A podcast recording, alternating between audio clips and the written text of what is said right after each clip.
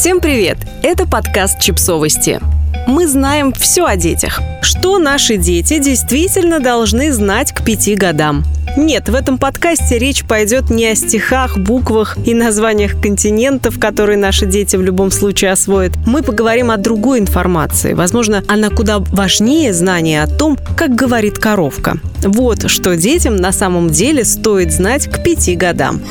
Как вас зовут? Конечно же, ваш малыш знает, что вы мама и папа. Но еще вы должны объяснить ему, что у вас есть имена и фамилия. Или фамилии, если они у вас разные. В дополнение к этому нужно выучить с ребенком домашний адрес и хотя бы один из ваших телефонов. Запомнить цифры ему поможет какой-нибудь музыкальный мотив, на который хорошо ложится ваш номер. Поэкспериментируйте. Наличие этой информации в голове может оказаться очень полезным как в бытовых, так и в экстремальных ситуациях. Terug. Куда звонить в случае опасности? Вы же помните, что когда вы были маленькими, родители и бабушки с дедушками учили вас, что скорая – это 03, а милиция – 02. Так вот, сейчас на все случаи жизни есть номер 112. Обязательно запишите его на бумажке и прилепите ее к холодильнику. Расскажите малышу, когда можно звонить по этому номеру и как это сделать. Разыграйте какую-нибудь не слишком ужасную ситуацию с игрушками и понарошку позвоните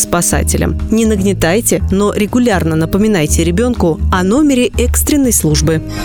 Как правильно переходить дорогу? Начинать объяснять принцип работы светофора можно уже тогда, когда вы впервые отправитесь на улицу в сидячей прогулочной коляске. К году полутора многие дети уже улавливают связь между зеленым человечком и переходом. Спрашивайте малыша, какого цвета огонек должен загореться, чтобы можно было переходить. Постепенно усложняйте задачу. Просите посмотреть налево и направо, проследить за тем, как переходят дорогу другие взрослые и дети.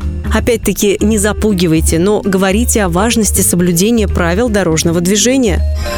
С какими незнакомцами можно разговаривать? Мы учим детей тому, что общаться с незнакомцами, брать у них конфеты и игрушки, идти с ними куда-то нельзя. Однако часто забываем рассказать о том, что есть категория людей, с которыми можно говорить в случае опасности или неприятности. Например, если ребенок отстал от вас в большом торговом центре или оказался на незнакомой детской площадке, покажите ребенку полицейских и объясните, чем они занимаются и когда к ним можно обращаться. Где проходят границы интимности?